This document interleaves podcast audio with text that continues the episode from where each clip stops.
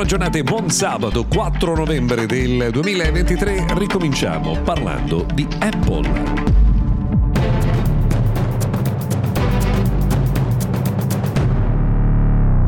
Giornata dunque, benvenuti Mr. Gadget Daily, notiziario tech dedicato alla tecnologia. Partiamo da Apple per svariate ragioni, la prima delle quali è che nella notte tra giovedì e venerdì sono stati resi noti i dati eh, finanziari relativi all'ultimo trimestre e quindi cerchiamo insomma di andare un po' a approfondire come è andata eh, per eh, Apple. Allora, i ricavi sono scesi dell'1%, da 90,15 miliardi a 89,5 miliardi.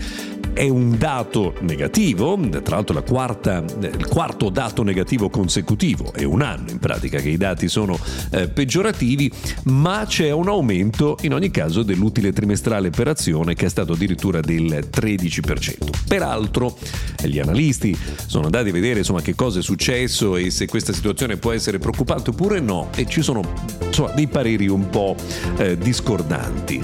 Um, chi vede tutto sommato un dato positivo, lo fa perché i ricavi sono scesi perché è scesa la domanda di iPhone in Cina, ma mentre il mercato è sceso del 3%, eh, la, diciamo, il dato di Apple cala solo del 2,5%, quindi è una performance che non è così male.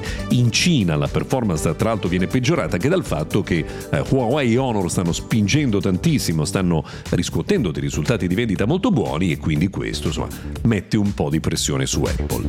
Gli analisti fanno però notare che è cresciuto ulteriormente il fatturato di software e servizi, che è arrivato oltre i 22 miliardi di dollari, e questo vuol dire che il prossimo anno Apple potrebbe, quindi nel 2024, fatturare 100 miliardi di software e eh, servizi e questo vorrebbe dire che questo fatturato sarebbe quello di Salesforce, SAP e Adobe combinati tra loro, cioè messi insieme queste tre aziende che fanno solo software, il fatturato di queste tre aziende combinato non farebbe quello di Apple nella stessa divisione. Quindi insomma risultati non positivi, ma non è insomma esattamente così male anche in previsione. Tra l'altro arrivano dei dati di Counterpoint che ci dicono che nel terzo trimestre dell'anno, cioè quello di luglio, agosto e settembre, Apple ha registrato addirittura vendite per il 43% dei totale dei ricavi degli smartphone, cioè fatto 100 il guadagno per la vendita degli smartphone, 43% di quei guadagni va alla sola Apple con il suo iPhone, quindi insomma tutto sommato un dato eh, positivo.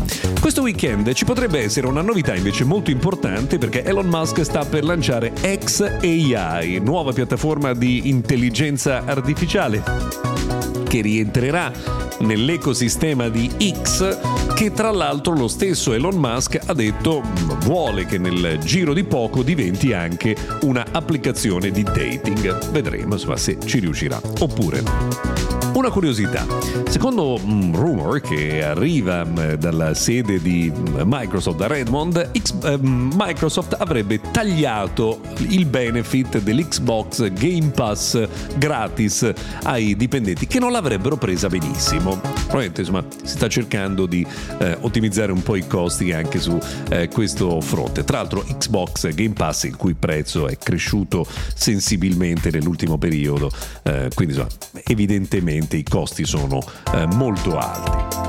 C'è una novità che vi potrebbe interessare, cioè quella che Honor sta scontando addirittura di 200 euro il suo Honor 90, il che vuol dire che potreste portarlo a casa per un prezzo intorno ai 350 euro, che per la qualità che insomma, mostra eh, questo smartphone è davvero un affare niente male. Ultima notizia, attenzione all'arrivo dell'intelligenza artificiale sulle mappe che riguarda anche l'Italia. Adesso abbiamo già la versione eh, di visione immersiva delle mappe nella città di eh, Firenze, ma presto avremo ulteriori novità che riguardano anche eh, Milano e Roma, eh, che permetteranno essenzialmente di avere una visione dell'area in cui ci si trova per trovare facilmente bancomat, stazioni della metropolitana, caffetterie, negozi, ristoranti e questa nuova eh, funzionalità arriverà prestissimo, come detto, anche eh, a Roma e Milano. Sono le lenti, il Google Lens in versione eh, Google Map. Quindi insomma un servizio in continua evoluzione che sta diventando sempre più sofisticato.